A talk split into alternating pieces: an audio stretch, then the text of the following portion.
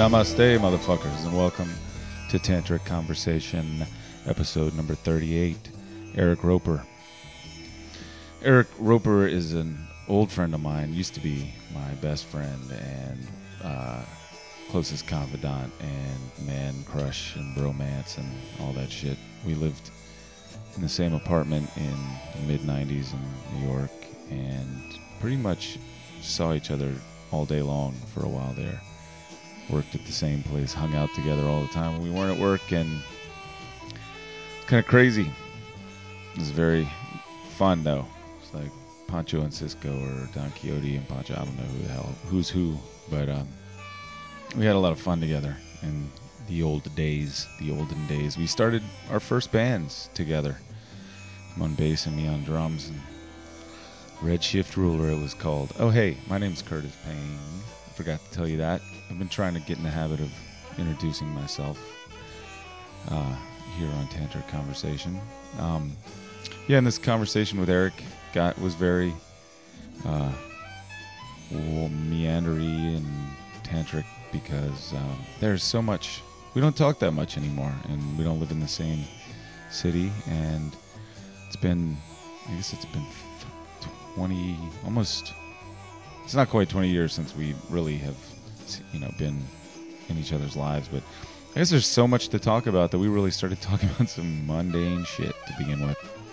I so hope you're not disappointed because Arik's a very interesting guy and um, he's done a lot of cool stuff and he, his artwork is great and um, you know he's you've probably seen artwork of his on covers of albums by High on Fire and Sleep and merch people as diverse as Buzzoven and the Black Crowes. He's been around, and I haven't really kept track that well. Um, I was at a party at a friend's house last weekend, and he pulled out a clothing catalog, and Arik was on the cover of it, modeling clothes.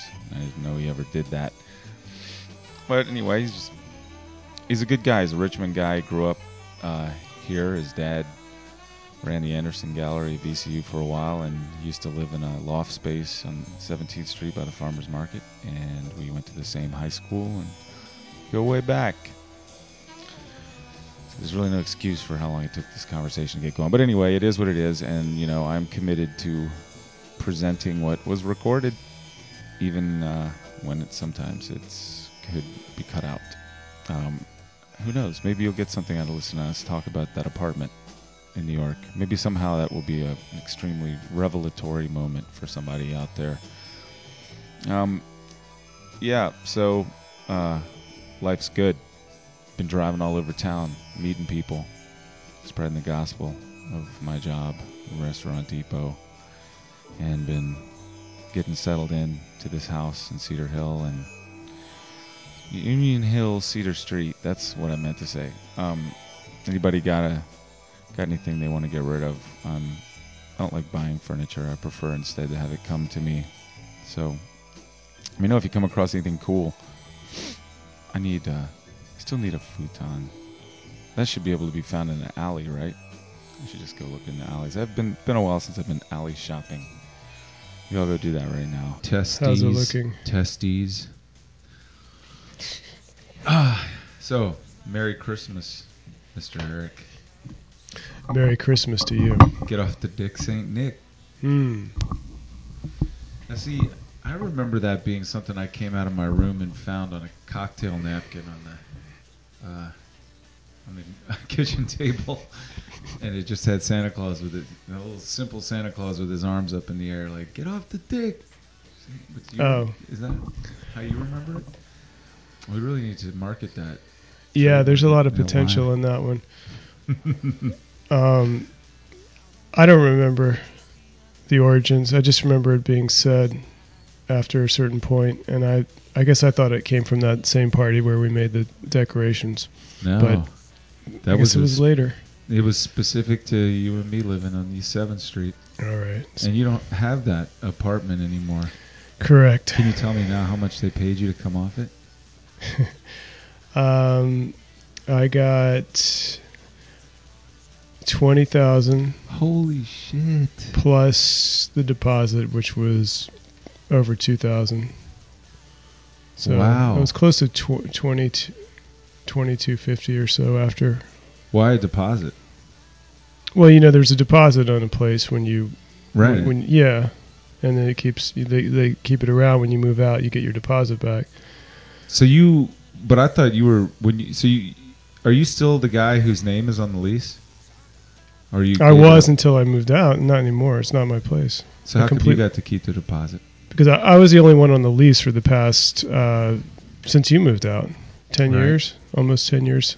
I guess that was. Fucking fucked up. Should have stayed. Would have got a twelve hundred bucks I out thought you were going to hold on to it and keep it in the family. Well, I did for a while, Twenty but thousand dollars is a lot of money. It- they were on to me. Well, the super was on to me. I could feel it. Oh, yeah, you weren't living there anymore.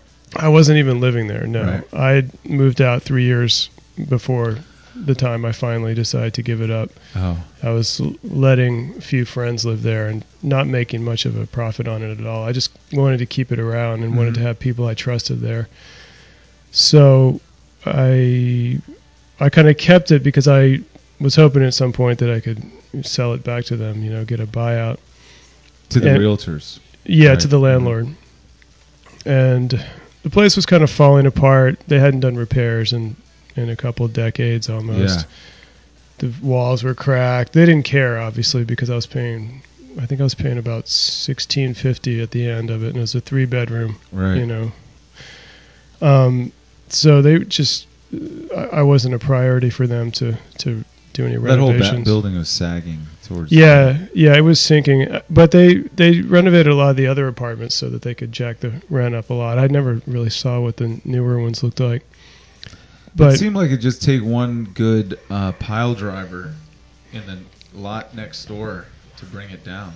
But yeah, I I mean even if it were fixed up, I had questions about how stable that place was, but I mean cuz it, it tilted. It's still tilted. I don't think they really would have fixed that. I guess they could have leveled the floors, but it doesn't change the fact yeah, no, that the needs building needs was to be, sagging. like yeah, the part of it needed to be raised back up, like jacked up. Yeah, it was missing half of its of itself. You know, really? you remember you looked out my window. There, were- that used to be an air shaft, and you could see this jagged edge of Oh yeah. brick along the side, where somehow the other side, half of the building had been They knocked also divided those rooms up, and they didn't necessarily put walls where there should have been walls. weren't load bearing walls. They put weight on top of things that wasn't supposed to have weight Yeah, on it. yeah. It seemed that It's yeah, very creative. yeah. It was uh, yeah. It was a perfect place for for the for the age that we were at. And yeah, well, I mean, I was there for a nice little window of time in my 20s, but you lived there for 15 years. Yeah, 14, 14 years, years. 20 till uh, 34. Is that right? 20, yeah. I guess 20, 20 till 34. Um, It- From the time you were 20 years old until yeah, yeah, that's what I is that you're mean. thinking 20 years old to 34. 1993 till 2007. Did I- you? that's when I lived there and I kept it for three and you were more. in SVA when you moved in there, School of Yeah, Visual yeah. Arts, right? And Uh-huh. That's how you got in there. Is you met Dave Aaron and uh, Yeah, he had the place. I knew Dave Aaron before he moved into that place. We were in classes together, and um, I was living in Jersey City. He said, "Hey, you want to move into my place? I've got an opening. At, I'm living in the East Village now." And I was like, "Yeah, sure, why not?" And it was there was it was easy. Just Mhm. came over, moved in, didn't have to sign anything.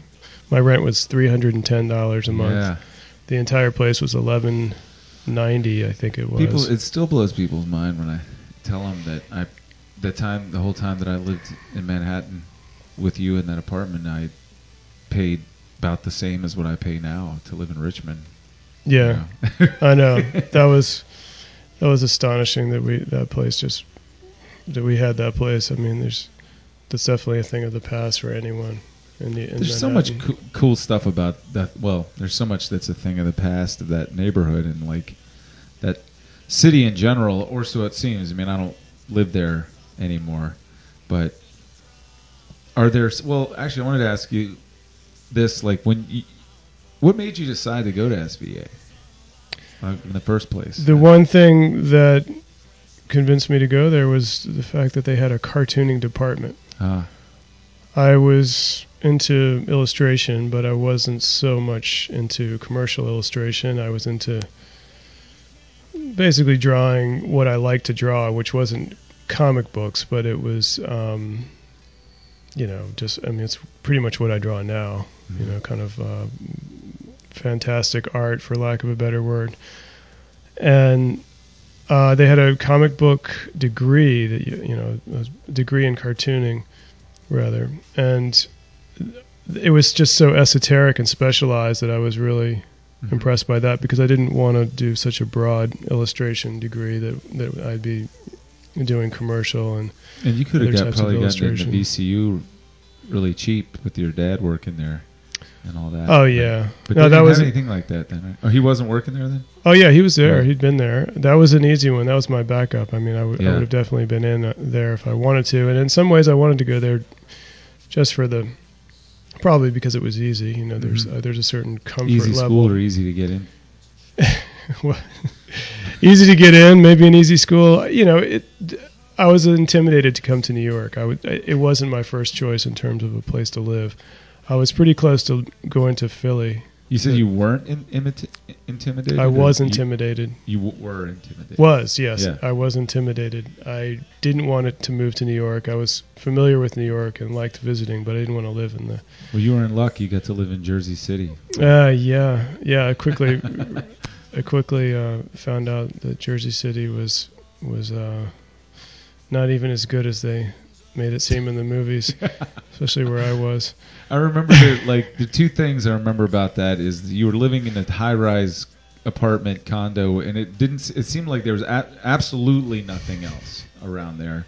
Not a corner store. Nothing. It's just Right. two apartment buildings sitting like in a former wharf or something like uh, near yeah, the water. it was right on the water. There were piers there. Um, it seemed to be the place where they tested out the use of razor wire. Because there was a surplus of empty lots with razor wire fences around them What with nothing there. It's you know people probably threw their weapons o- over there when they were on the run or it something. may turn out that there was a like a um, hangar 18 or something around there. Well, since then it's been they, they've thrown condos on top of it, and now it looks like some tacky riverside walk. I assume I haven't been there in 20 years or Mhm. more, but um, I know that it's been built up, and now it's kind of a you know it's a just a you know a, a new condo experience. And there's the mall across the street, but there was Oh yeah, nothing. that right. The malls. Yeah, it was a it was a wasteland. The other thing I remember is that if you did want to go into New York, as close as you were to it, it was a huge ordeal. Right. It seemed like anyway And to get to the any part that you wanted to be in anyway, because it was Well, it's mainly because of the PATH train service, which was notoriously pathetic and um, would take, you know, on the weekends you could wait for an hour or so. It, it, it ran infrequently. It was just a, a really shitty way to go.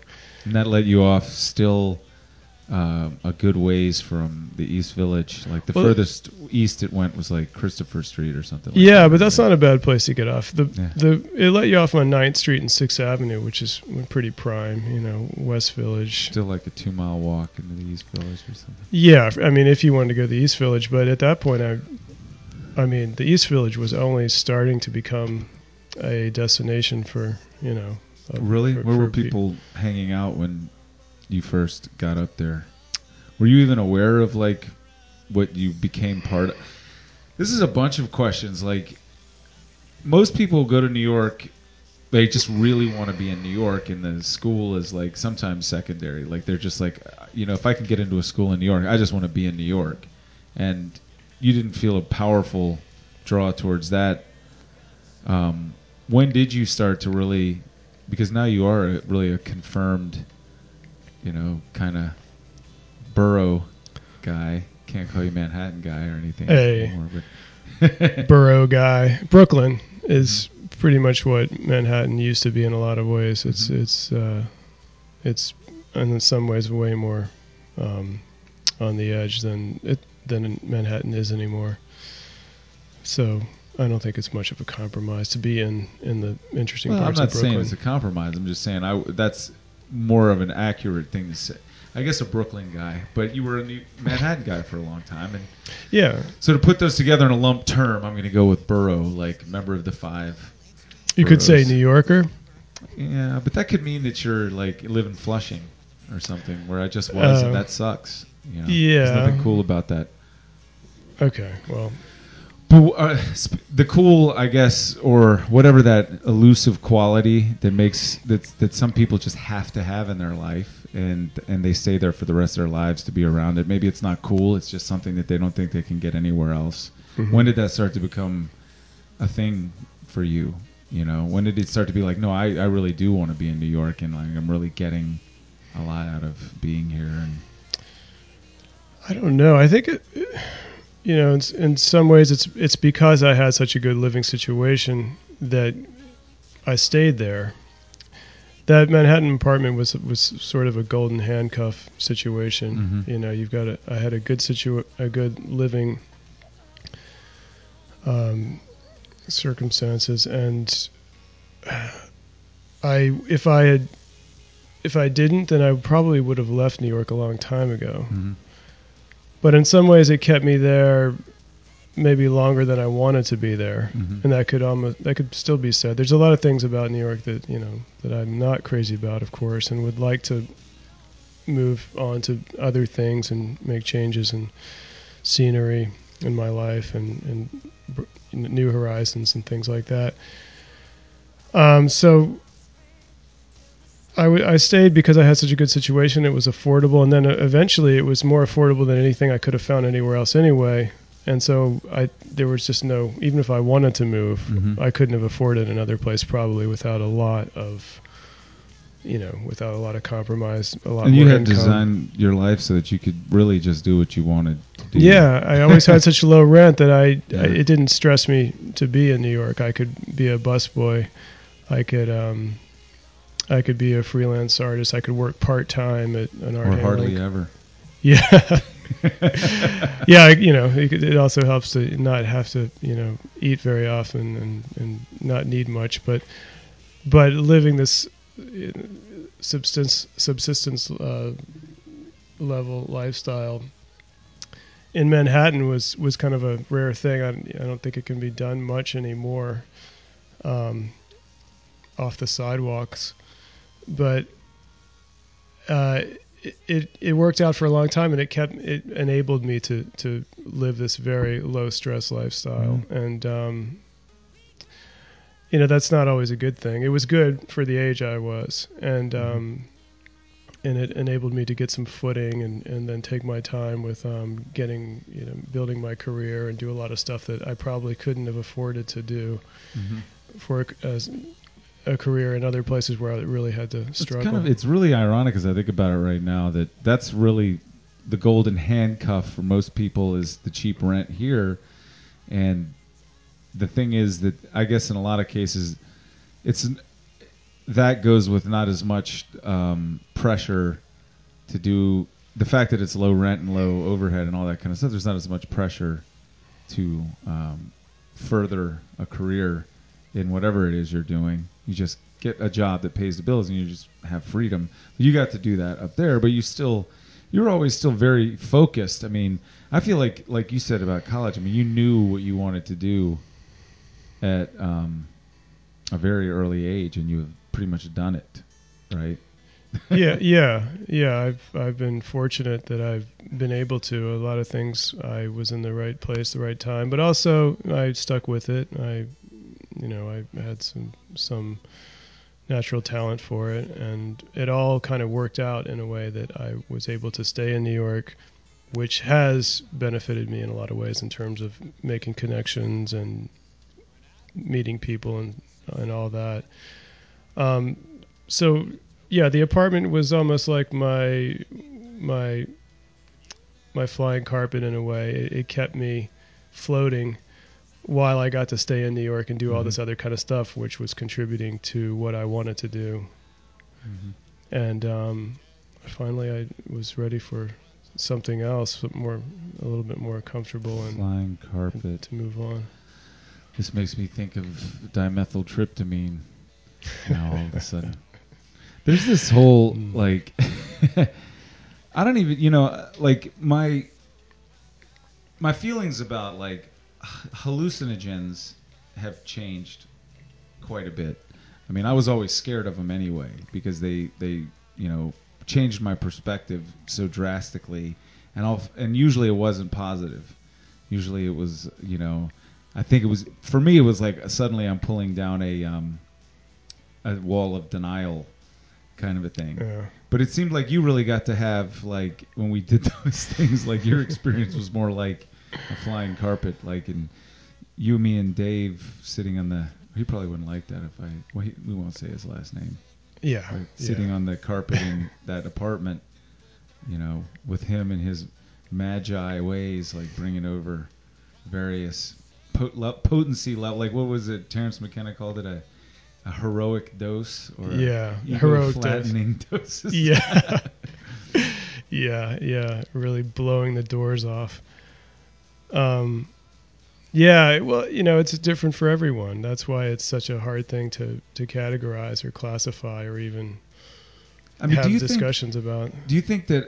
I mean, it seems to me now that like all of the things that I associated with that culture, or what you're getting turned on to, or what you're thinking about and stuff, I, I have just as much of that without partaking in those things, and it Mm. and it ends up being a more consistent for me, a more consistent journey of like education or whatever. It's not um, there's there aren't the ups and downs of it, Yeah. you know. Um, Yeah, well, that's what that's what a lot of people's attitude is toward it. That it is too up and down. That it, the slow path is the steady path, and and all that. And there's different schools of thought on it. Um, I myself rarely have the time or or or the courage, to be honest, to uh, go into something that heavy these days.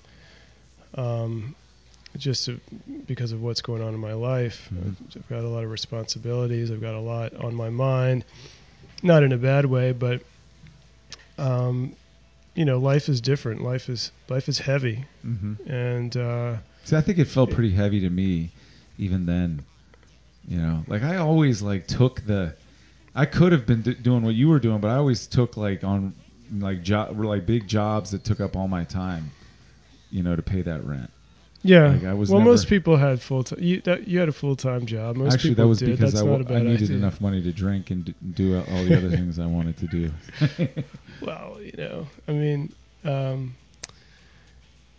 but I mean, in re- in terms of your experiences with that stuff and why it was less comfortable to you, I I understand completely. I mean, it's not as if I I can't relate to that. I can relate to that more these days. I'm I'm less fearless than I was. You know, um, I'm still.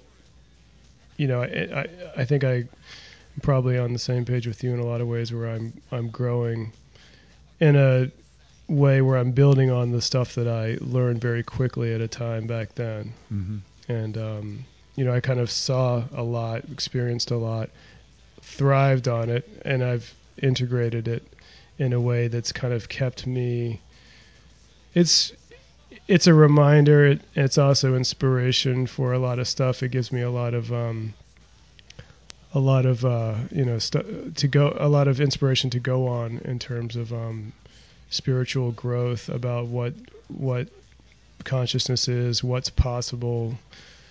But it's not something that I could you know work back into my life very Mhm. easily at this point. And if I did, it would be much different circumstances because I wouldn't do it in the same way. You know, the, the context is uh, is important, and it would have to be in a more um, More of a ritual environment. yeah, maybe, a controlled setting, less less spontaneous, less you know on the fly, where we would just decide Mhm. to do it, and 20 minutes later we'd be lighting lighting up a a bong full of uh, orange crystals. and then frightened. In my case, frightened to go outside. Well, you know, the, the thing I like, I have an appreciation for now is that that's like p- was part of my journey. You know, like I have a, I, I initially, I think before I got to a positive phase or or a wiser phase of of knowledge and experience, I thought of all so much of that as like none of it counts and none of it was useful because I somehow failed at living in New York, and I failed at all of these things that you su- pretty much succeeded at. I, I failed at the relationships and the jobs and the creativity, and ran away from there with my tail between my legs. So I was like, you know, I can't refer to that time period, you know, um, as having taught me anything or have, having been positive because it, it all culminated in that. Because it led to something that you weren't Right. happy with. Right, but ultimately now I see like no, that really like it was a very early time where I realized like just how powerful like fear was for me, like how being scared of stuff, you know, real or imagined, mostly imagined, like really colored everything that I did, mm-hmm. and um, I shied away from it from a long time and got further and further into denial. Like you know, like Dave used to say, the cheapest drugs, you know, like open your mind, and the most expensive ones close it. Right. You know? Yeah. People will pay a lot to not see the truth. Yeah. And I think what ha- would happen to me also is that like a big wall of denial would get shattered every time I like, you know, went into that stuff. And you know, but now I can see that the you know the positives of that whole that whole time period is it created a context for my practical experience with this stuff later because then it was just like all neat ideas you know neat you know Mm. just culturally cool things to explore you know and the I don't even think drugs like hallucinogens made me think I was seeing anything I wouldn't see normally. It just felt like it went with all of the other things that I thought were cool at the time, Uh, you know. But like so much of this, I mean, there was so much stuff we I could talk about back then that I had no way of applying to my life, and now it seems like that was a really necessary phase in the getting to where I'm at now, which is a resounding success, as you can see. well, sure. I think you should look at it as a necessary phase because pretty much everything is. I mean, it, it might not seem necessary for at the time or for a long time after, but um, you know, it all leads to to where you're at, and where you're at is where you're at. Right. What have been who have been your teachers along the way that like first got you so into before you actually formally formally per, pursued God art in in school like who was pulling you into it early on and, and then You mean art? yeah like well all together because I mean you you know your drawing and and the art that you create is connected to you know your whole outlook and things that you're into and hmm Um, well, I mean, if, if you're talking about influences and, and things like that, or p- personal, The yeah, the net's pretty broad, personal or influences or whatever. I kind of know what early on like stuff that you dug, like Robert Crumb, right? And oh, that sort of Vaughn thing. Yeah, like and, your like, influences. Uh, oh, yeah. the guy who did the Yes covers, and Yeah, Roger Dean. Yeah, that was all. That was early. I would say early influence because I I wouldn't really cite those today so much. I don't think it's very evident in in the kind of work I do. But obviously, you know, starting as a, a young teenager, I was really into that sort of stuff. Um, I think I I still love it and appreciate it, of course, but I've I've moved on to Mhm. to different things in terms of my my interest so much in, in art. Not, I mean, I I I still like um, what some might call lowbrow art. You know, graphic novels, comics, things like that. I, that stuff to me is is not anything that is that, that's not below fine art which ones do you like? to me. Artists, um, no, or just the whole you, the whole graphic novel or well, the artist too. Yeah, I'm not up on the contemporary stuff as much. Surprisingly, I don't really keep up that much. I I like a lot of the old classic guys, but it, I'm more into kind of classic illustration these days, and um, like a lot of the turn of the century illustrators Mhm. who were doing uh, illustration, um, W- N.C. Wyeth and stuff like that, Mhm. doing paintings and illustrations. Um, but also, I mean, you know, like 70s and 60s uh, iconic um, illustrators like Bernie Wrightson and and Frank Frazetta. Not a, you know, he's he's still still ranks high in Mhm. my opinion. I think he's up there with Norman Rockwell as one of the greatest pop painters of the 20th century. Yeah. And um, there's no there's no denying that. I don't think that you know that there's anything wrong with uh, acknowledging him as such. Well, yeah. I mean, that kind of stuff is it, that stuff speaks to me. You know, Mhm. it's not it's not because I'm a teenager anymore lo- looking at Molly Hatchet. what is it? That, what is it that does appeal to you about it? Um, it, you know, there's a certain amount of escapism that I really love. There's a the um, the old head culture that that came up in the 60s and 70s just really still speaks to me. I don't know. A lot of it's nostalgia, but it's also um, the weird strain of uh, especially American um,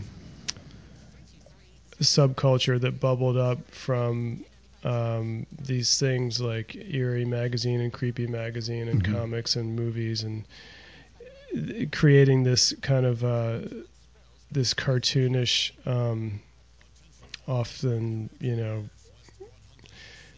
dark or at least you know dark humor sometimes uh, sinister, uh, fantastic aesthetic that uh, to me just kind of gets better with age. Mhm.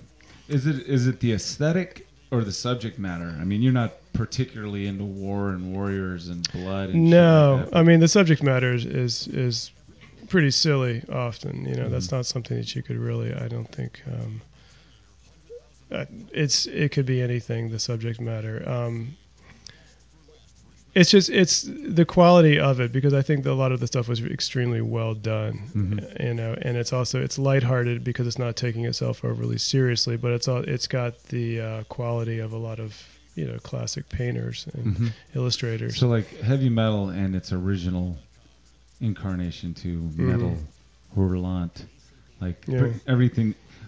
what was in those magazines? Not so much just like the the movie, the animated movie, but Oh, yeah. like the way that shit looked. Yeah, Like, what that was, fucking guy's name with the the uh, French guy. Moebius. yeah.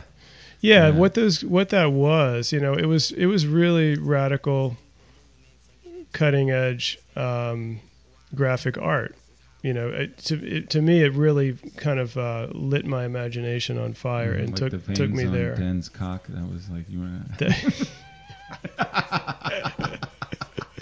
the, the rendering on those things, just, it was as if I. phallus is quite expert. It was as it was as real as this microphone in my face.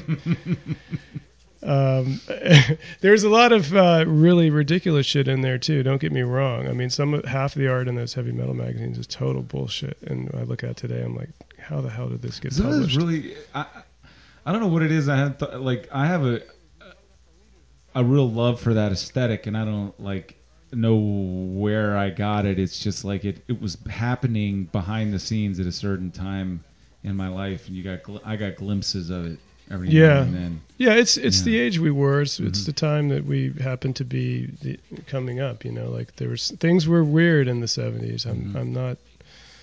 You know, I, I think that's objectively true. You Mhm. know, it was just weirder. I mean, 80s were what they were. There was some cool shit. There was much more awful, bad taste stuff.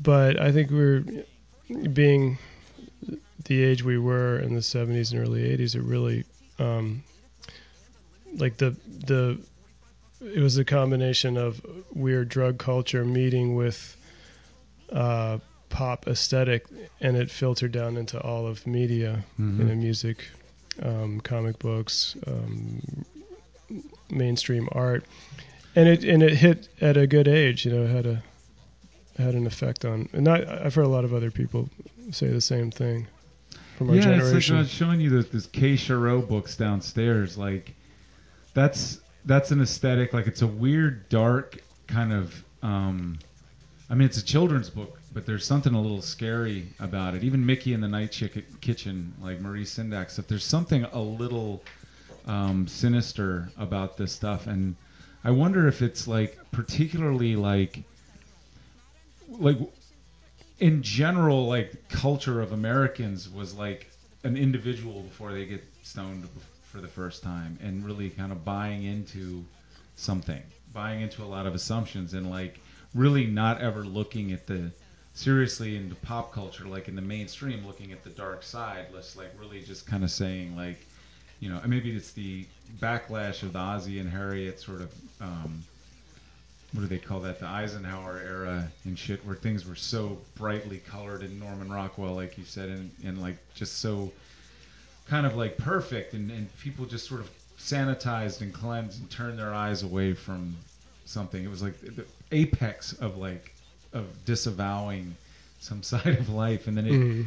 then a lot of people had bad trips in the '60s. The children of those that generation, and then they they had this crazy kind of schizophrenic thing happen of growing up like that with that idyllic kind of thing, and then going really fast into a kind of a nightmarish, horrific. Because they're not only doing hallucinogens and shit and listening to adventurous music, but there's war and race riots and like yeah, all of this Yeah. fuck the Vietnam War and like yeah, civil rights movements and all of yeah. that. Yeah, there's violence. You know, there's violence. There's there's people opening themselves up in, in ways that haven't been done in this and what they're part of the world. is some horror. yeah, and know, what they're being exposed to is you know the Vietnam War.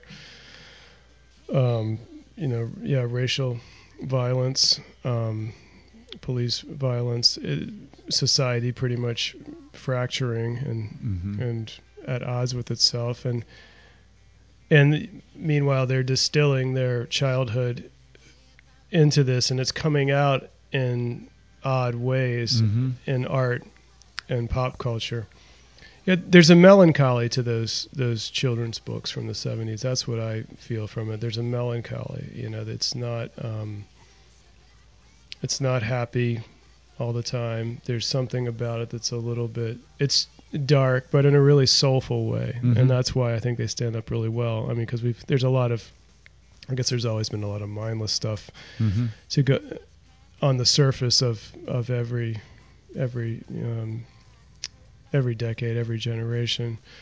But I feel like at that time there were a lot of people who were really affected by by just what was going on. I think, and they wanted, and it came out, and especially children's books. I notice.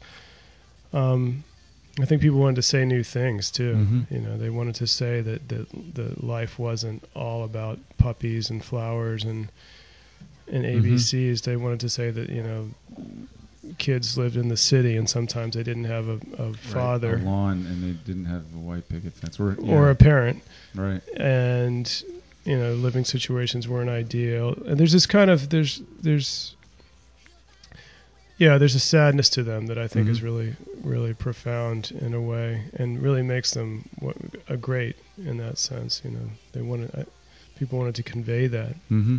It makes you want like I'm sitting here imagining like all of these different sort of psychological um, profiles for why it was like that, or these or or context or excuses. I, I don't know what like. On the one hand, people coming out of that era couldn't help themselves.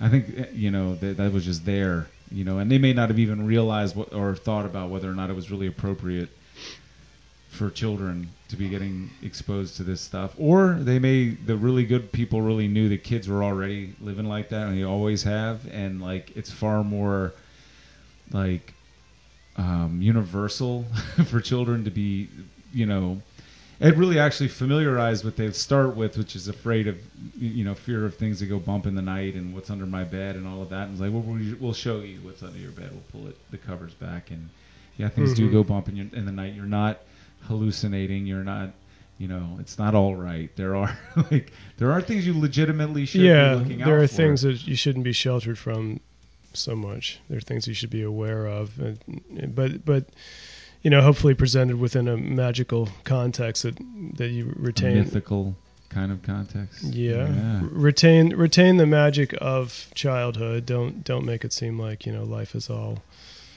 harsh and uh, you have to abandon that by any means because life is not one or the other. It's a lot of both, and Mhm. I think it's important to and and how much it is of both in a lot of cases has to do with your perception and what you feed and like how much you want to color it a certain shade because of your Mhm. bent and your lack of a desire to turn it another way you know Yeah. especially if that's negative i mean But that's the thing that I I haven't thought about till talking to you. That it's just now is that like the you know maybe the adults that came out of the 60s and 70s who were children of the 50s, you know, really were like feeling that they had been they had been sheltered and bullshitted and had the wolves pulled over their eyes and they didn't want that context for the next generation.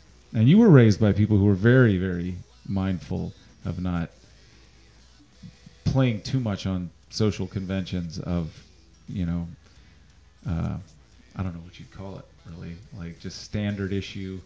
Um, Yeah, they they both uh, t- turned away from the standard 50s traditional conservative lifestyle, which they came from for the most part. I mean, not extremely so, but they came up in very what you'd call normal households, and but they were artistically minded. They were quote unquote artists, for lack of a better term, and they were also socially conscious and. You know, they, they went off and they moved to New York. They decided to pursue that, and they they were surrounded by people who were into that too. They and they lived that way, and they had no interest in going back and and becoming like uh, the Cleavers again. Mhm. You know that that was never an option. So I was raised w- with that in mind. You know they. They exposed me to a lot of things. They were they weren't. you're not um, going to get this Ozzy and Harriet Foundation. You're going to go from what they've learned and where Yeah. they're at. Right. Yeah. I mean, they weren't. They weren't um, reckless about it. I mean, I, Leonard I was well taken. Yeah. He wasn't yeah. uh, parent, yeah. He was much more. he was far more liberal even than uh, than my parents. Uh, that was a friend of the family. How did you guys end up all the? It was are your your Arik, your father's Leon Roper and your mom is Donna. Is that Yep, right? That's right. And and they they were they married. They how long were they married? Or, They were married for well until I was twelve, and a few couple years before that. So a while. and then you guys lived in a uh, dual family with the Shields at one point. Um, we didn't live in the same house. We lived, we shared, we basically lived in residences that were theirs at different times when they weren't living there. We lived in their place in New York after her mother had moved somewhere else. And then we came back to Virginia. We lived in their house. And The one in Ashland? Yeah, after Mhm. they had moved out. So it was always, we were just always right next to each other, so to speak, in terms of living. And, and it was a very close situation. And so they- there was another house on that property in Ashland, and you guys. yeah, we, oh, okay. yeah, just through the woods. This, Mhm. um, but we, you know, it, it was practically next door because there was nothing else around. So it, it had a very uh, close knit kind of communal vibe to it, um, but we weren't actually under the same roof at any Mhm. time. But um, everybody was close. They they were friends from college, and there was a you know, and they were shared a lot of the same philosophies as ourselves. So there's a lot of uh, you know me me spending time with her family and vice Mhm. versa. I you know I, I remember now, and it's weird. Like I didn't think this was going. I mean, I could see it's going somewhere now, but when I first started talking, I didn't necessarily think this was going anywhere. when I started talking about fear, but like I remember thinking then, because I my even though I was growing up in Churchill, and there was definitely not Ozzy and Harriet shit happening outside of the confines of my house. My mother still tried to make it very much like that inside the house, and not in that denial way, but like this is polite, nice, like not the hip, hip, hypocritical polite, but like you know, nice, caring, compassionate, loving, like, you know, complete nurturing household. And I'd walk out the door and it was, you know, not like that Mhm. all around. But, um, you know, I felt, even though that was going on, I felt very, um, I, I, on some level, like when we, you and I were closest friends in New York, that you had benefited a great deal from being raised by people who had really you know thrown some of that out and and, and had you you know that at first you know Leonard you know I, I just remember him saying various things to you and doing you know putting on different acts for you. And you not you being exposed to that kind of thing at early age you weren't as like fearful as, as I was. Like you know I, I had a lot more of like um I think there was more of a, um, an illusion trying to assert itself for me. I mean, not being able to face reality, which is you know some kinds of reality, not just not having a comfortable relationship Mhm. with it. I mean, like when I had to face it, it wasn't. I wanted to deny it. I didn't want to like integrate it. And I think you were raised by people that, you know, had you integrate it a little better. And, Hmm. Well, I don't know, possibly. Um, probably just worked out that way somehow. I mean, it's not. I- You know, self confidence plays a big role in Mhm. that, and I don't know where that comes in. Um, but um, you know, it's getting back to what you said about your mom, kind of, you know, being more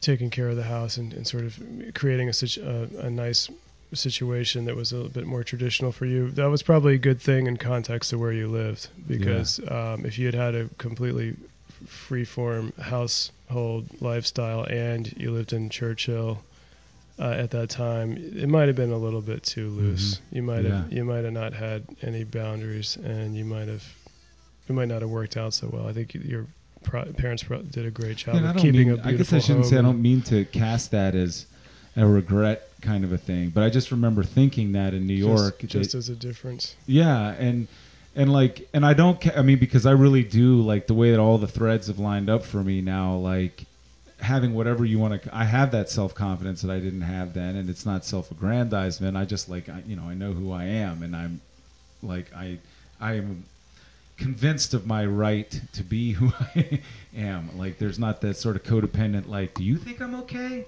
how about you how about Uh-huh. you, You know, Yeah. it's like no I mean every you know you either are okay with who you are or you're never going to be satisfied with whatever whatever other form you try to find to fill that need Yeah. know?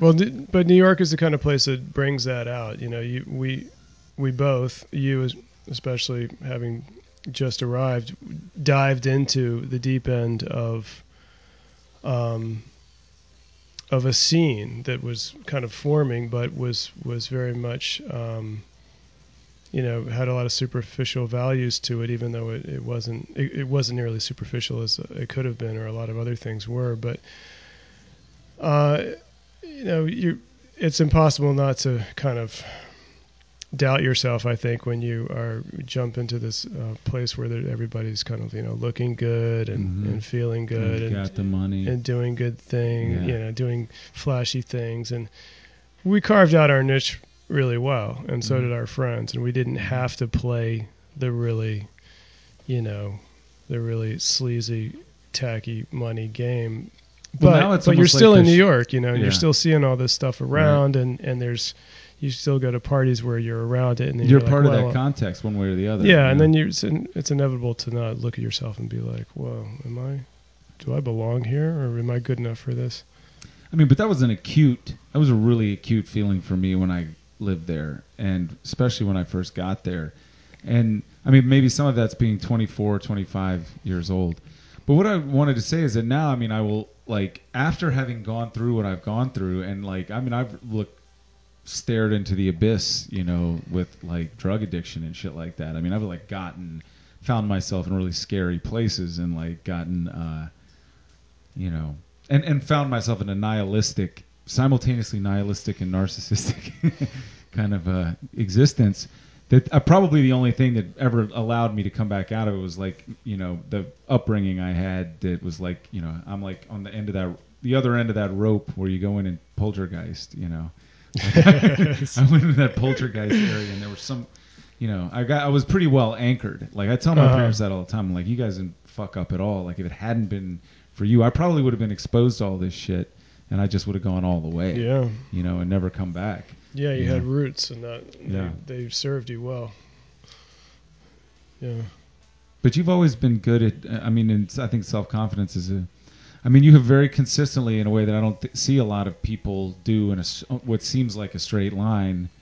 You know, pick a thing and work on it, and and keep working on it, and get it to you know where it is, you know, and wherever that is, you know, and wherever it's going, and all of that. It's it's a pro- it's prog- it's progress. It supports you. It, it's all of that. I mean, you've you seem to have known like in a way that I've never knew anything, never known about anything that that was like really what you wanted to do, and been able to sit down and work hard on it. Mm. And Yeah. It- It, might have been just the the lack of confusion on what I wanted to do.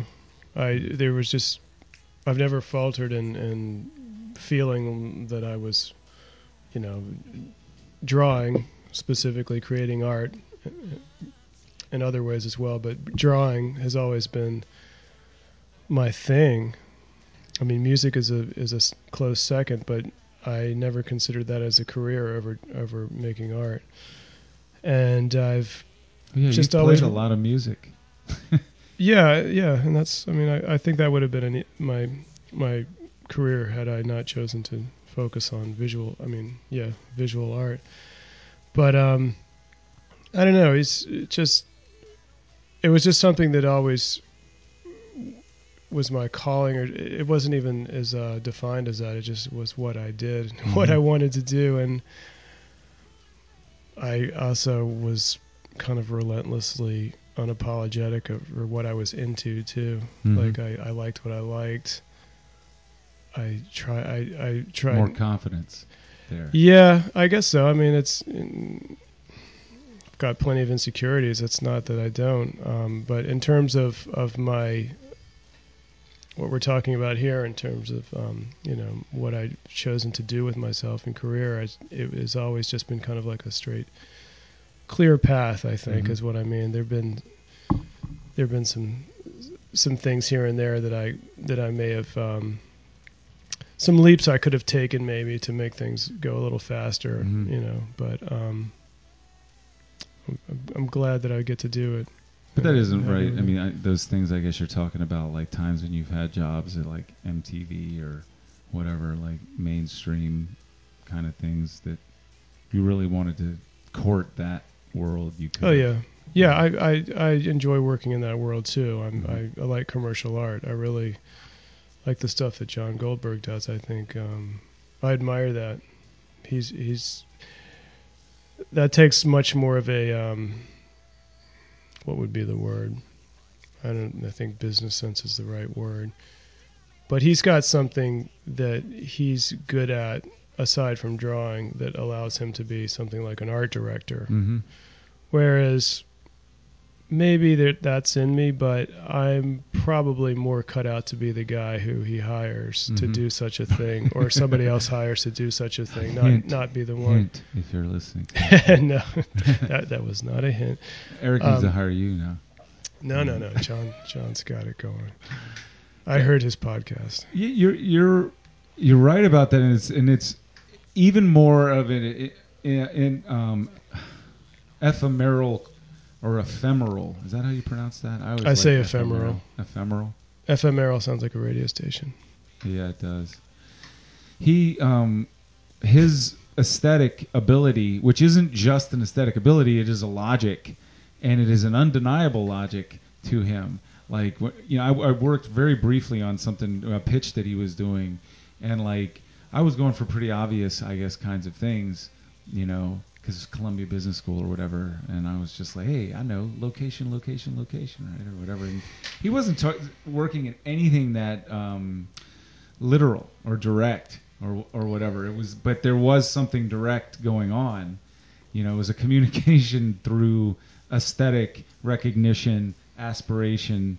You know, all of this psychological stuff, and and that he really groks Mhm. into, you know, it being having a practical use. I mean, it is still art, but it is like really about communicating and convincing, which is really. Uh, Yeah, that's the big picture. You know, that's art communication. That's what advertising is. It's about psychology in a lot of ways. It's about, you know, that's it's a big world and it's a big thing to understand and people who are good at it are really effective. And Mhm. you it's it that's different than than an artist, I Mhm. think. Although you can be both and John I think probably is both. Um, An art and it helps to be, director is somebody else entirely. yeah, yeah, yeah, yeah. I mean, put all that stuff together. yeah. Hopefully, an art director has an art background. Hopefully, Yeah. they have talent and experience as an artist. Otherwise, that's kind of like, you know, being the president of a company where you didn't work your way up. Mhm. You know. Don't know anything about what anybody's doing there. Yeah, but it's a it's a PR and um, and advertising and things like that where you're affecting uh, people on a large scale. It's a pretty serious business, and it's got you know it could it can Well, be used for good or evil. Right. I mean, and that's kind of where I mean when I when you and I were friends in New York, I felt like I was I was 100% convinced that it was just evil, and you know because I had been seduced by things coming out of New York, you know, for many many years, and to get there and realize how much how much like Oz it is, and how much there is really a man behind the curtain. It's a, a handful of men, you know, with a lot of money, and all of this stuff that that you think you're choosing that is pop culture has been artfully crafted. You know, it's Hmm. practically propaganda. You know, it's like Oh really, yeah, it is you know, propaganda. yeah. uh, yeah, it is. It's just from a different sector instead of it coming Yeah. from what we think of as the government. It comes from our real masters and overlords. Yeah. the you know the one percent. More effectively too, because the government Yeah. hires these people to Right. sell things that they I thought want. they worked for the government. Work for them. I mean, it kind of does. I mean, you, they'll let them pass some legislation every now and then because they know they're going to figure out some loophole around it, you know, or they already have it in their back pocket.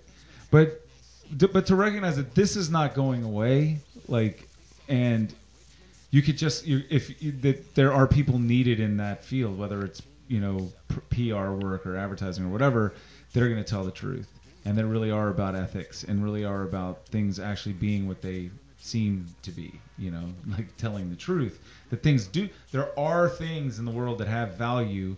That when you say it's got value, you're not lying.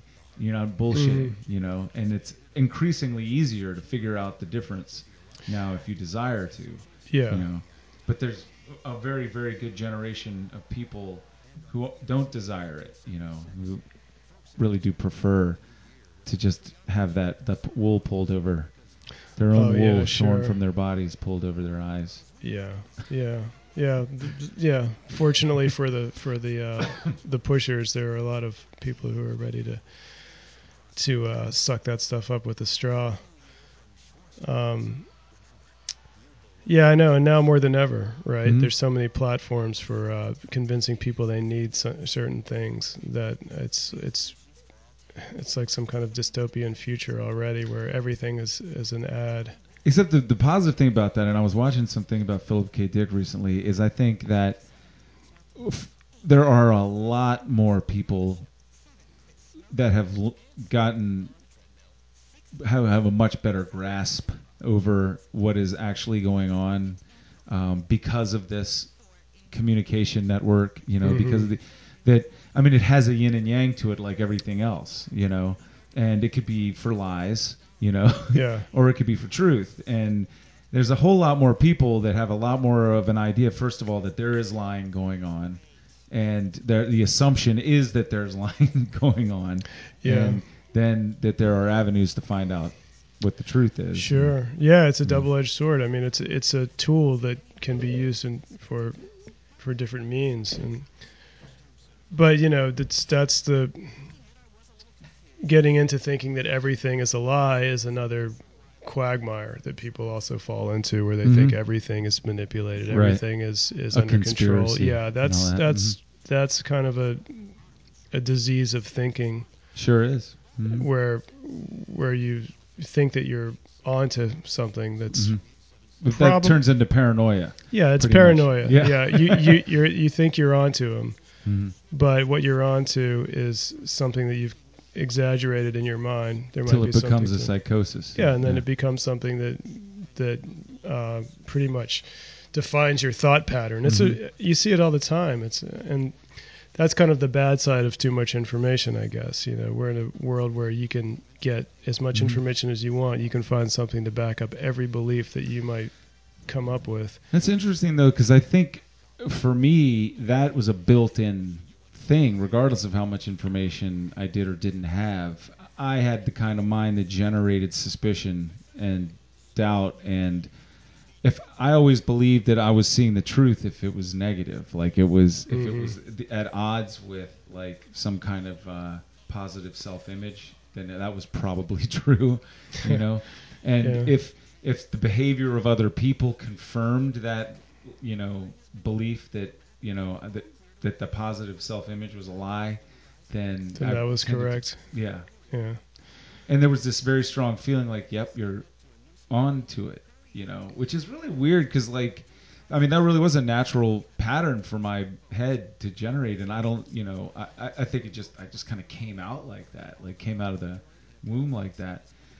But um, but it's totally. I mean, and it, there's there's this fine line between recognizing that not everything is true in the way that you think it's true. That there is an illusion that like all of what we call reality are just patterns of thought and patterns of perception, and they are they're sketches that we are either really invested in because we need them super bad, or or there's you know um, there's sketches that are just functioning as the, our best guess because we have to operate in this world, but they don't define and they don't ultimately um, what's the word I'm looking for? Uh, contain the actual nature of reality of anything.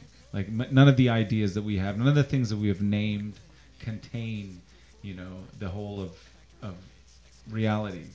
You know, I, I was listening to actually was watching Doctor Who and um, Doctor Who himself starts talking to this child in about science and about all the amazing things of like carbon and uh, oxygen and nitrogen and all of the elements and all of that and, and I realized there's no difference between him and a priest right now because those things are equally like made up and mythical Yeah. you know Yeah, that's that's one of the things about science that um, well, science is a bit above criticism right now. That's mm-hmm. it's science cannot be criticized at this moment in history because it's still riding this wave of against religion. Mhm. You know, we're still experiencing this backlash against religion, so science has to be unquestioned. And it's, of course, the irony is that it's become a priesthood.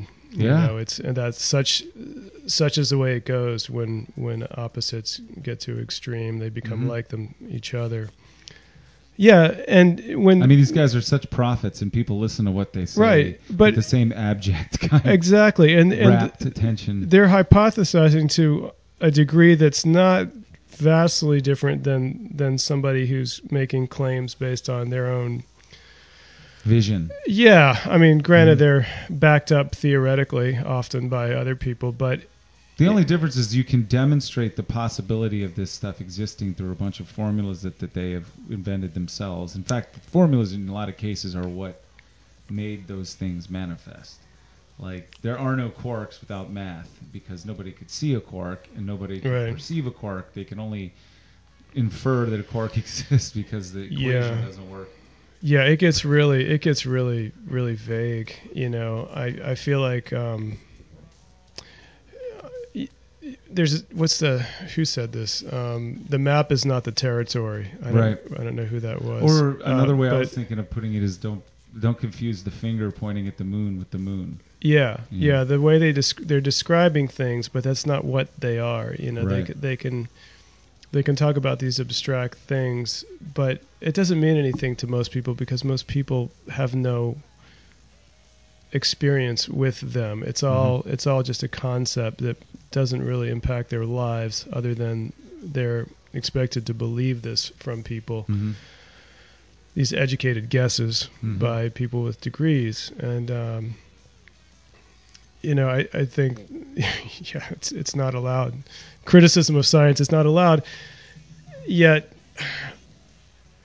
it's constantly being rewritten. It's constantly being updated. Uh, it's one of the most malleable things out there. Mm-hmm. but until the wave of opinion within itself turns and decides that this is now true and that's not, you're not allowed to say that until they say Right. it themselves. It, it, it just it's funny that it it happened to me while watching something like that. That I realized. I mean, I have a healthy skepticism, but in general, I've really enjoyed um, science talk as one of the fingers pointing at the moon to me of like the enlightenment of the ultimate nature of things. I, but I never realized before how that there's an evangelical zeal, like on the part of many scientists, like that they can they can be really like fucking asshole-ish in their atheism. Oh hell You know? yeah! I Like, mean, Dawkins is a, not even have a reasonable fucking conversation about it without Yeah. like completely denigrating the person yeah. I mean, Richard Dawkins seems like a total prick. I mean, Mhm. the, the way that guy looks at anybody who who expresses something that doesn't fit within his box is just like, guy is it looks like a real asshole. Yeah, he could And- just be a cardinal in. Yeah, fucking- and and the stuff that he does. I mean, I've I've read I've read books by other scientists who are who are approaching the scientific method from a much more objective standpoint, trying to test things that Mm-hmm. exist that we know exist that science won't acknowledge, but everybody's got experience with it. Mhm. You know, um, and. Richard Dawkins, for example, won't even have a conversation with a person who's not on board with what he has dis- has deemed is part of the Mhm. writ, Mhm. you know, Mhm. and he's just the most popular face of this this clergy. hmm It's funny. I brought him up the other day because I was, I can't remember why I was, like I was comparing him to Stephen Hawking and uh, and like I mean he thinks Stephen Hawking is just like a cartoon character. I think at this point, like the the kind of scientist that Rick Dawkins is, they don't. I mean, because in a lot of ways, uh, uh, um, Hawking is still a, a Newtonian um, and uh, an Einstein. I mean, he's still kind of like really, absolutely believes in that what that first law that matter is neither created nor destroyed, and and those guys are all saying, no, that's old hat. It, you know, you're, if if that's your premise, then you're already like, you know, irrelevant. You're outdated already. Yeah. And then I, I don't remember why I was talking about this, but it really dawned on me like I gotta watch those guys, you know. I, I mean like anybody. Like anybody that's telling you something that you're believing you're replacing your own self confidence with, you know, a, a allegiance to anyone else's ideas, you Mhm. know, in toto without any level of questioning or penetration or whatever, um, you're there's something you need to watch. You just stop. You know. yeah, yeah. It's it's it's amazing how um, you know you're you're supposed to question things. You're supposed to be skeptical, but not them. You know, Right. not not this. You just have to be like, all right, these guys know what they're talking about. It's insane to question them. I mean, Why is it? Pro- I mean, when I there's this great show and I talk about it a lot on here called On Being with this woman Krista Tippett, and she'll get she. I think she's a, a person of faith, and I don't know what her faith is, but she's also a person who fully believes in rational dialogues around all kinds of of Gnostic sort of spiritual experiences. Um, and so she, you know, really entertains, brings in a lot of scientists onto this show right after having like totally like spiritual kind of guys. And you know, the the scientist guys are the least like um, they're the they're the least willing to entertain new ideas on that show. Mhm. They're the most abrasive in like they don't argue these things down; they shout them down. You know, like we're fucking talking head politicians. You know, right. pundits, and yet, I mean, they they speak as if their knowledge is absolutely disproves the existence of something else, and it's a com- to me, it's a completely different context of of things. I know why I was thinking of this because we were talking about uh, eating of the tree of knowledge the other day. Like, and I don't know how I was having this rambling, caffeine fueled conversation with a guest that Morgan had over here, and I went, knowledge with a K. That's not really knowing nothing. It's not Gnostic, right? That what we ate of was this being convinced that we could figure shit out. That's you know the illusion or delusion that your intellect, that rational thinking, and all of this stuff was the answer. That there was that that was it. You know, the be all end all. You know, Uh, the complete. yeah. You know, like that's the biggest okey doke. Like I've always thought of it like we ate of the tree of like enlightenment. No, we ate of the tree of knowledge. And knowledge can like I know that already. You know, without having had any experience with it. You know, Yeah. like it's not a it's not a real thing. It's not in your bones. Whatever. You're like I know people went to the moon. Right. Really? It's not experiential knowledge. It's Which is what gnosis is. You know, Yeah. it's like the deep, you know. Yeah, science doesn't deal with with uh, experiential knowledge. You know, science doesn't deal with uh, object, you know, subjective realities. I guess you could say, but no business talking about. but yet that's all life is. Yeah. You know, they, that no one's got anything except except subjective experiences. So what science is talking about is the components of of what makes up the world we're living in. It's not doesn't describe anything no, and I think about the way the we obsessed. perceive or live within it. Really, Yeah, They're- th- right. It, it it doesn't, but it has to do with the greatest like uh, barrier to our actual liberation, which is you know needing to define all of this stuff. Like they've gone to this extreme, this obsessive extreme of coming up with consensual language to talk about things that you can't really get. You will never get a lasso around. You know. yeah, yeah, that's true. They're they're kind of playing a game that's that's um, where it's they're untouchable because they're they're using a language that most people can't compete with, Mhm. and therefore they can call them out and, and as not being on their level to even debate them. Right. Yeah, and Which is the cool is most spiritual people say that you- that's okay because you will never convince me Yeah. otherwise with that. You know. Yeah, the irony is is staggering. Um, science is very good at taking things apart and figuring out what they're made made of. It's not good at explaining why it, it exists in the first place. Mhm. You know, it's like it, it, it can't explain what why we are even th- having this conversation or Mhm. or why science exists in our minds. You know, Mhm. th- it's not something that can explain the nature of things, despite all its its uh, its pretenses and its um, you know, it's very good at a lot of things. Of course, we're not saying it's not. You know, it's vital and certainly can't have the opposite hmm uh, lack of science, lack of scientific method. But it's just, I mean, I don't know how long this is going to go on before it kind of, it's got to merge. You know, it's got to merge with some sort of understanding of reality that's more intuitive. I think Mhm. before it can grow, and it, seems like it's happening. A lot of people are would agree with what we're saying right here.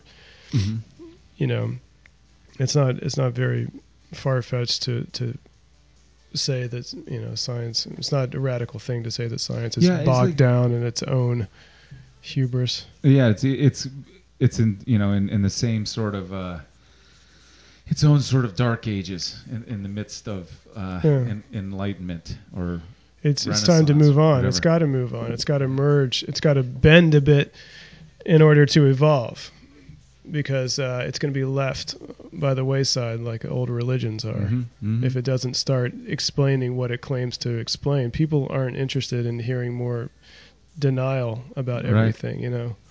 Yeah, and also it's like how much. I mean, I don't know. I mean, I there's actually a movie out now with Johnny Depp in it who is, uh, experiences the uh, Kurzweil singularity thing. It's got Morgan Freeman and Johnny Depp, and Johnny Depp actually plays a computer programmer or scientist who actually makes the Oh, transition from you know physical to digital world.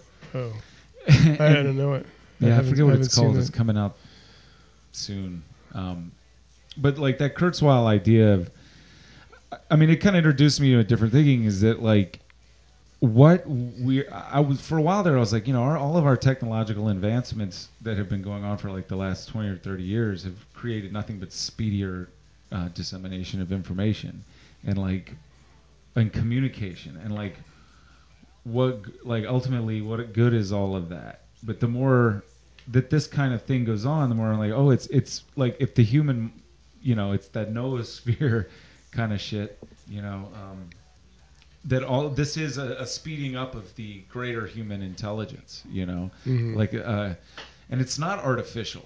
It's it's an extension of that. Like we reached the end of what we could do organically with what we were born with and we took that now we're enhancing that but the stuff we're enhancing it with is still part of the natural world. Silicon comes out of the natural world. Electricity is a natural world.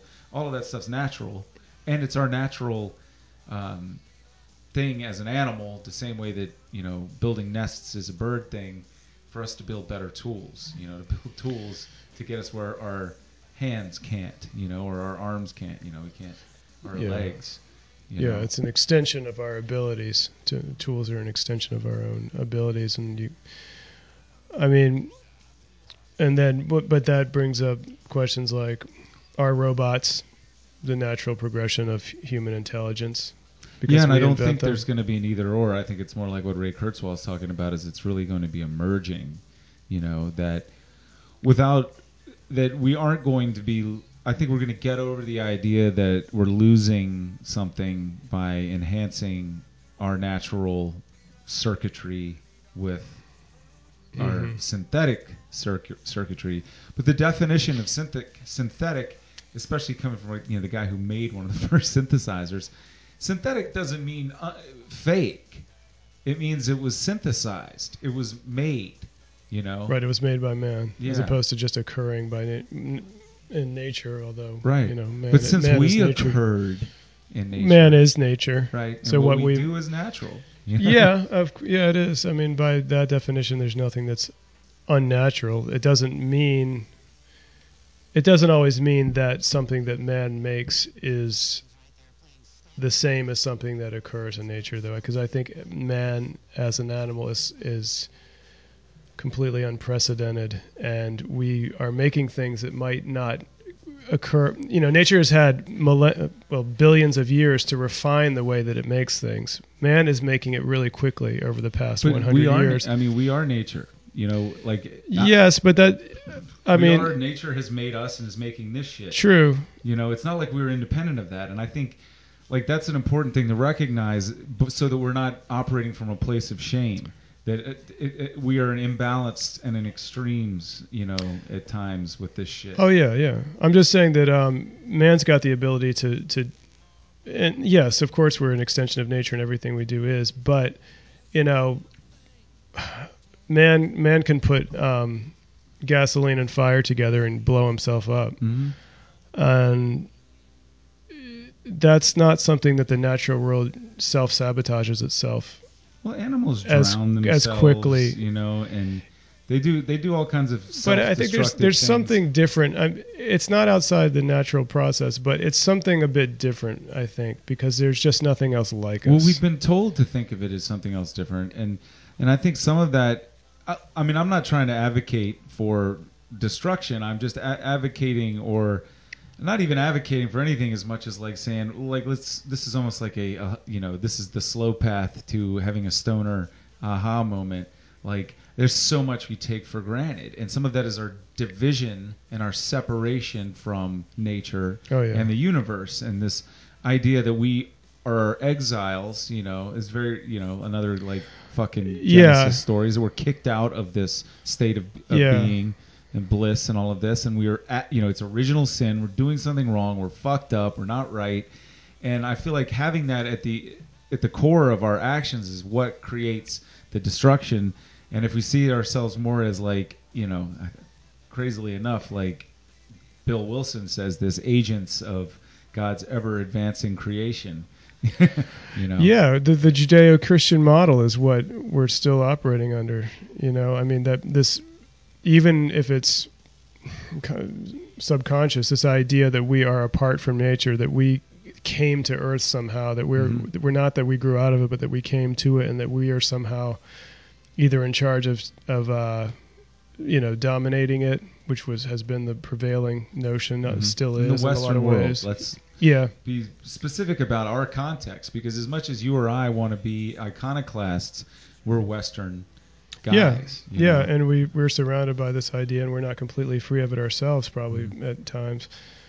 Um, it informs our thinking, and it's informed a lot of the way that the Western world has done things. It's Mhm. the way that capitalism um, operates in a very self-serving way, without without uh, care given to the consequences of what it's doing, and because it's our job to dominate and to Mhm. make it work for us instead of realizing that we're it's all well, uh, the thing is, is that we- it, ourselves that we're trying to work right. with. I mean, it's it's important for us to have a paradigm shift and understanding that, like, also with people who have gotten really good at mass producing things, whether they're tomatoes or whatever, they never sought out, they never sought to harm other people. That wasn't their goal. Their goal was to be really successful at, you know, the capitalism game. And the capitalism game is nature's game. It's like, all right, how many calories do I have to expend in order to get more calories? You know, is this an efficient thing? Me chasing a goddamn animal as a I'm a cougar and I got to burn up like Yeah, is it worth me running Yeah. a mile to catch something that I'm only going to get X amount of calories from? right. So more and more we've been engaged in how much more efficiently can we manage our existence, you know, so that we're not constantly running at this paycheck to paycheck kind of existence of, of with basic, you know, su- subsistence of, of life like every other animal does, unless except the ones that have made friends with us. You know, like all the ones that live out in nature, they have no plenty, no surplus. Uh, you know, they just are like, today Yeah. I gotta get something to eat. I gotta Yeah, get something to eat. completely in the I gotta keep from getting eaten. I gotta get something to eat. And so, the reason capitalism is so popular is because it's the most natural as far as what we do. Collectivist thinking is not as natural unless it is leading to trusting somebody who's going to get us into that place of surplus. you know, like an alpha. Yeah, which does happen. I mean, Mhm. you know, um, plenty of examples of that in nature where there's a, an alpha that takes care of the pack Mhm. and so on. But that's not that's not a, a workable. but that's it's model. still nature. I mean, and again, my argument isn't against anything. It's really for humans saying like we got to get go a little easier on ourselves when we use this language so ca- callously and, and, and, and cast ourselves as destroyers, you know, and all of this. I mean, we're doing what comes naturally, and and I think before we can stop doing it to such an extreme degree, we have to be operating from an acceptance and self, like Mm. I don't know, compassion for, you know, that we are who we are. You know, we are we are the product of millions of years of evolution. It's been had a very you know had a really focused purpose of survival and we got really Mhm. good at it so good that it's become imbalanced the pendulum has swung too far hmm in the other direction and you know we gotta Yeah, balance is required. Exactly. I mean, we're not going to change our nature overnight. We have to uh, balance it rather. But yeah, this fits in with what you were saying about science. When science is is constantly, when I say science, I mean the the hard line, rigid science. mhm. You know, not not what science. do, what do the- you call that anyway I don't know. There's got to be a scientism. Maybe that's a term I've heard. you know, really scientism. Um, they're constantly explaining things in a way that makes it sound it's disempowering. They're not doing service to us, I feel, when they describe us as basically machines that Mhm. are operating in a way where it doesn't really matter that everything is is composed of random random events leading to this nothing really matters there's Mhm. no there's no reason behind why this is happening it it takes responsibility from away from what's really going on i Mhm. think and it also it feels intuitively wrong to think that way but there's they in keep a lot of ways those guys are in denial and there's the yeah and it but it's a it's a harmful way to teach people to think i think Mhm. you know it's it's doing harm in a, right in a just that part of the sentence it's just this that's all Yeah, they're It's- like, it's "Don't worry." Yeah. dismissive and, And and that- it's a miracle that we are biological machines that operate It- yeah i mean belittling it is is really i think it's absurd to belittle it that much because not only does it just kind of you know it's like saying you know oh the you know life occurred on this planet and it's the only time it's ever happened that we know of but you know don't think anything of it Yeah. because it's no big deal it's just a big fucking accident yeah, you know? so don't get any big ideas about you know thinking that you're spiritual and see, being that that says to me that i in the same way that I was born with a fearful paranoid bent, um, or I developed one by the time I was an adolescent or whatever. It might even be mental illness. You know, there's a, a certain kind of person is drawn to science that really needs to like be reductivist and like you know, and not, not all of them. Like I mean, there are plenty of people who are very well balanced there. And there's Yeah. a guy who's now a deacon of the Church of England who was on the team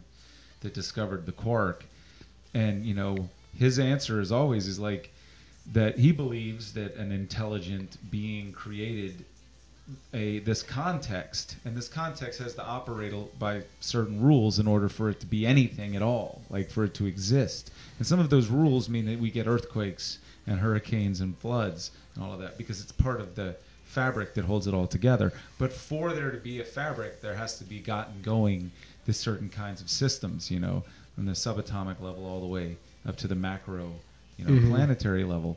And to think that there is some ultimate beneficent control over that is um, and, and if there isn't then that means nothing exists uh, is a fallacy because it's like w- why is that necessarily you know the, a, non-colliding universe necessarily like the best model of a universe? The non-destroying because the destruction is creation over and over again you know? And like for that that to be the system and for that to be the rule then we have to be part of the egg that gets broken sometimes. I mean we can't take that so personally you know? Hmm um, I'm paraphrasing what he says there, but it kind of it comes back to I think glimpsing. I- mean, what I have now, without fucking with my brain, I mean, other than the way it might collaterally be, have been fucked with by what I've done, you know, in the past, I can hear all of the heave ho kind of shit that's going on in my body. That there's a positive force trying to live in me. Like I can hear it and I can sense it. It, it, it that is what informs my basic faith and understanding that there is something something miraculous going on. That there is another sort of collective consciousness besides the ego that I use all the time to go out and function in the world that is making my body work. Uh-huh. You know, I'm aware sometimes of the, it, the almost the way that they characterize it. Like there's a whole little army of dudes, like you know, Inside your body yeah, operating it. strings and shit. Yeah. because that's literally true. Like uh, we are a bunch of cells, and e- each cell is an individual colony of energy production and waste disposal Right. and all of that, and it all has to work with the other cells to make organs and all of this kind of stuff. So every moment of your life, you're this huge cooperating organism, you know. Yeah. And there is um, there is a will to that shit, you know. Yeah, I guess you could say that's kind of what life in the big sense is. It's doing something here. Is it's got I mean, it seems to me that there is an agenda to what's going on and and if everything is being operated by, you know, cells by by the desire to proliferate itself, life and whether it's an animal, a plant, human, um, if you extend that outward, it's going to keep it's going to keep proliferating itself as far as it can, and it's going to get off the planet because that's what needs to happen. It, it came from off the planet. Uh, yeah, and therefore, it. No, I feel like it's intrinsic that ni- life knows that it can't stay on the same planet forever. Mhm. So we're building ourselves up to getting off the planet. Mm-hmm. We're making a lot of detritus along the way that isn't really useful for that purpose, but it's it's entertaining along the way. Yeah, if you think that there is a narrative to the Big Bang, the dispersal of all of this primordial material and that congealing and, and forming the first generation of stars and then those blowing up and coming back together and starting the second generation of stars, which then creates carbon and all of this other stuff. Um, that you know eons ago something wanted something there was a desire happening and it's a, a i mean a unimaginable length of time that it takes for this project to be realized but this project is like i mean it's basically coming from nothing to something and wanting to go somewhere even if it's back where it came from you know Mhm. like constantly looking but but with with organs and and appendages and things to act with, you know, as opposed to Yeah, it's complexifying. You know, it's. I mean, the only thing we've got to go by is life on this planet. It's the only Right. real model we know of. But life is complexifying. It's not going backwards. No one would argue that. It's getting more complicated. It's getting more agile. It can do more and more things. Mhm. It's just kind of a race between education and disaster to see if we get over these hurdles that we're at Mhm. where we could really fuck ourselves over. I don't think it's we're going to end it. I, I just don't think I we're going to end it for I- ourselves. I But think that, that that that tension is still there. Like the tension between the destructive and the constructive. Like Yeah. the balance is there. Like really, ultimately, you know, like and you can be a nihilist and be depressed about it and pick the side that's pulling the tension in the negative direction, you know, or you can go on the other side where it's a little sunnier and pull the tension in the positive direction. But I think with every, it, it, I used to tend to think of like the paradox of, of creation is that it creates all destruction. But I'd say now that the paradox of destruction is that it is all, there's all this creation attendant with it too. That like my spiritual life has grown because of the internet. You know, my ability Mhm. to access podcasts, information, you know, watch videos of Alan Watts and Neil deGrasse Tyson and all of these other people who seem to have a handle on something kind of magical. I can basically go out and seek all of this stuff from my chair. You know, yeah, I can I can astrally project yeah, and travel. You know, and, Yeah. and pick up all that stuff. And so, yeah, people are jerking off to people shitting in each other's mouths on there, but. and that's that, that's that's part of the the process, I guess. Mm, That's perfectly natural too. It's just shit. That's one of those things along the side of the road that I was talking about that we might not need, but maybe we need it. Um, yeah, I mean, you know, there's so many. We're not going to put an end to it, I don't think, but there are a lot of things that we could do to ease it along. You know, there's a lot of things that, that we're doing the in ways that are not efficient. And we, And we, you and we- me, have to be the ones that do that stuff. yes, every one of us, every I, has Mhm. to do that because it's not. You know, we could we could se- seriously set ourselves back as a species if we don't make some wise decisions at some of the turns coming up. I think. Mm-hmm. I mean, we could set ourselves back a, a long time, hundreds of years, if we don't get it together. We could fuck our en- environment up to the Mhm. point where we don't have the ability to to technologically progress for a while. I agree with you, and I think that for me, the way I see it now is the best way to keep that from happening is to have esteem and to think the human race is worth preserving. You know, because if we do just say that we're just this and we're just that and we're destructive, like uh, out of control viruses. I mean, that was written by a person, not a computer, that said that in the Matrix. You know, that's a person's image and projection of what we are. That we're a cancer, that we're a virus, that we're toxic, that we're destroying, and and and having that self-image is self-destructive. You know. Yeah, yeah. Once you decide that's what you are, then you're you're Yeah. kind of resigned to believing it. prophecy, right? And and so I think it's really important for us to address what needs to be changed without having without always being attendant with so much outrage and shame and anger.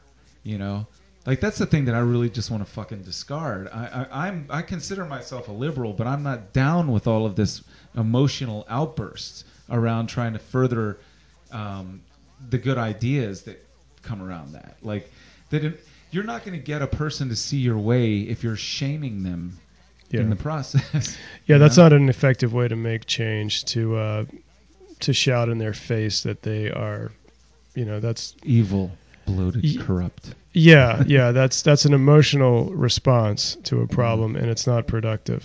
It's Mm-hmm. Right. not the the it's not the way to handle something like that. It's a it's a knee jerk response, and it's Mhm. emotional. It's immature. So each one, each one teach one. Right. Yeah, yeah. You. I mean, that's just But back to teaching though, I want to like because we're if I go a whole lot longer, I don't care if these are long, but the longer they get, the more I have to reduce the bit rate. right. The quality goes down. is um, a question occurred to me is like I mean whenever I compare your art to what I know, I'm not meaning to reduce it to being like Ralph Bakshi or anything like that. That's what I'm aware were influences of yours back then, and I don't. And and then I so you're saying like you you Andrew Wyeth and maybe Albert Dürer and like those kinds of people.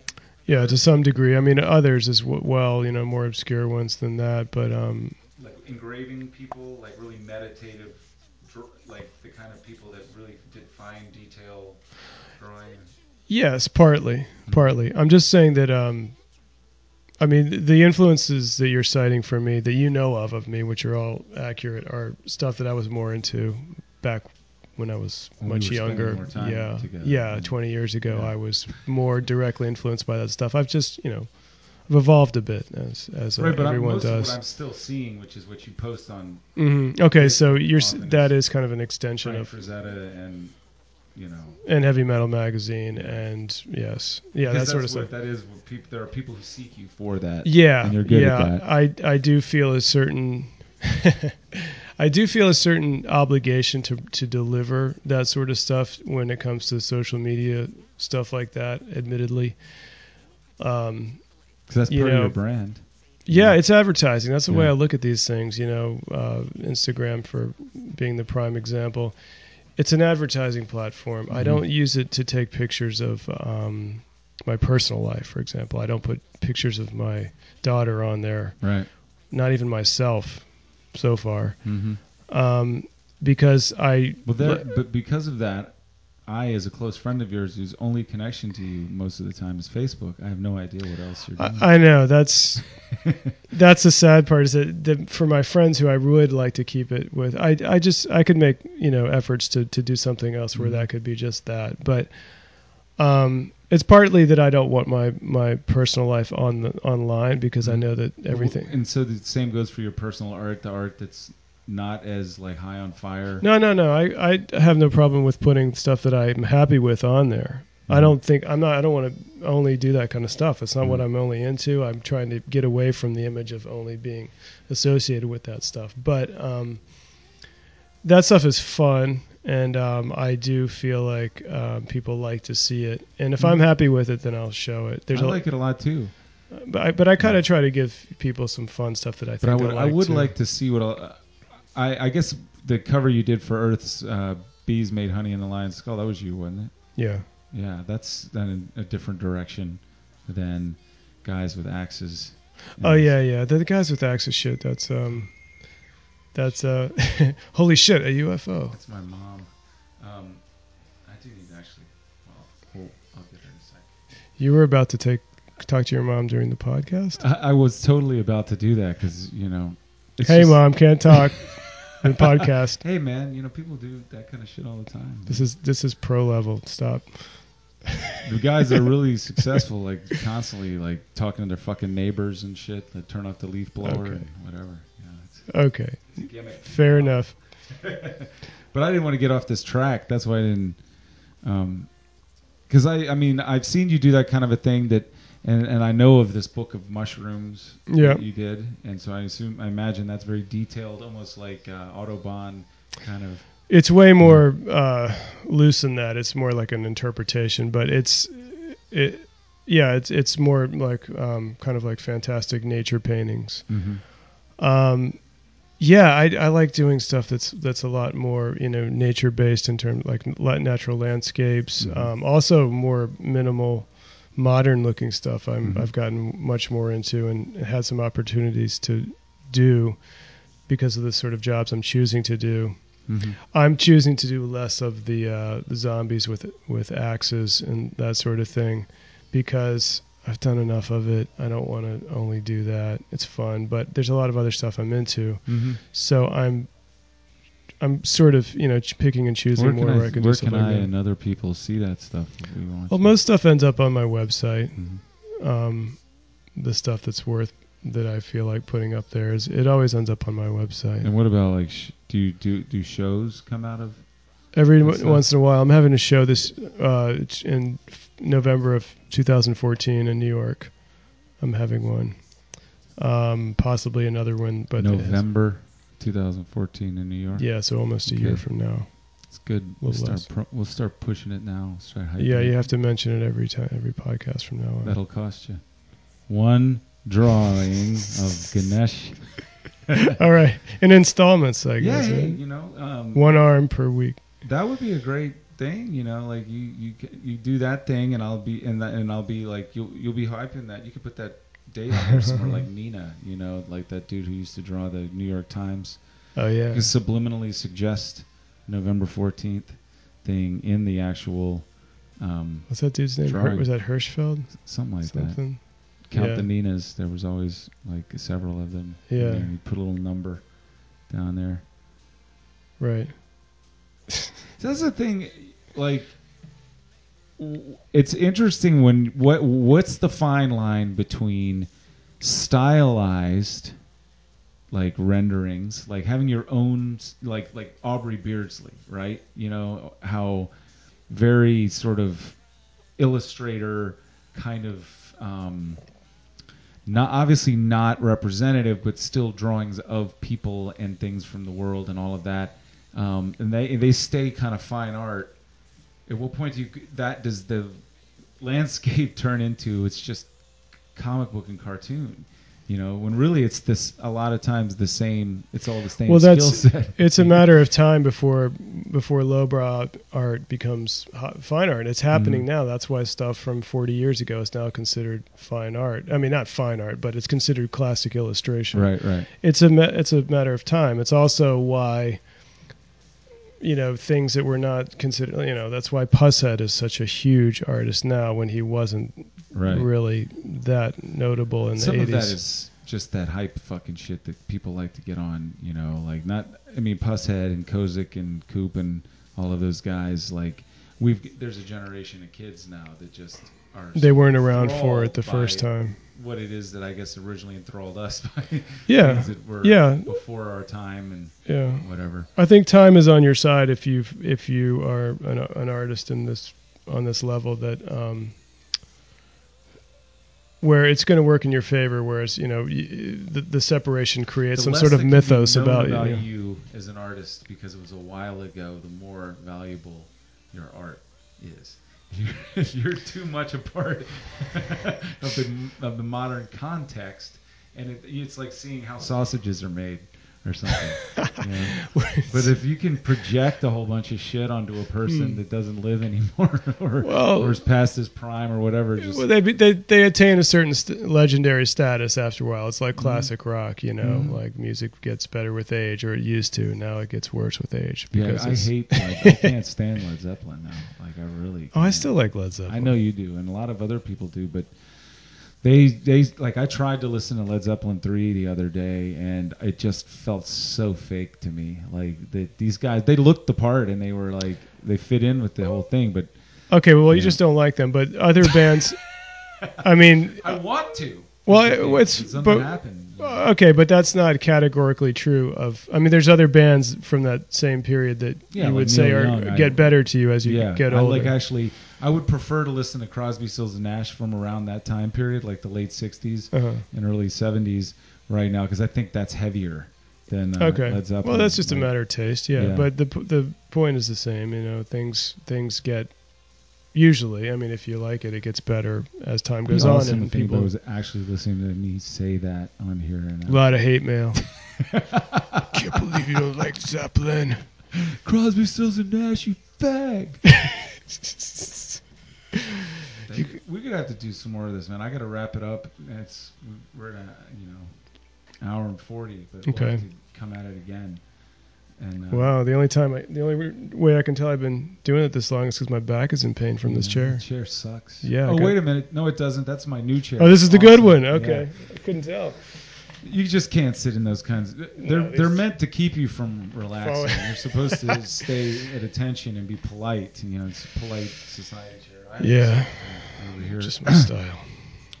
All right. Um, we could just keep going on and on, um, but we're not going to. So I'm just gonna say bye, Arik. We're gonna.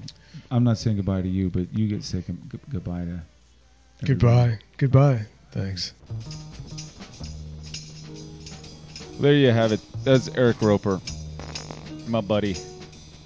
And that was a. Uh, I just remembered there was a really cool episode of On Being recently uh, where a science guy and a faith lady were talking, and uh, you know I'm a big. I mean I'm a big proponent of science. I I love it, and I hate. I mean I hate blind dogmatic faith, but I also feel a sneaky suspicion that. Um, or I don't know, maybe it's not a sneaky suspicion. I just become increasingly aware of the fact that science is awesome, but it still is only really interested in talking about what it defines as, um, you know, it's it's it, it comes across sometimes as a big picture thing, but it's a big picture thing uh, that can only be talked about in certain language and understood in certain language and understood in language. Period.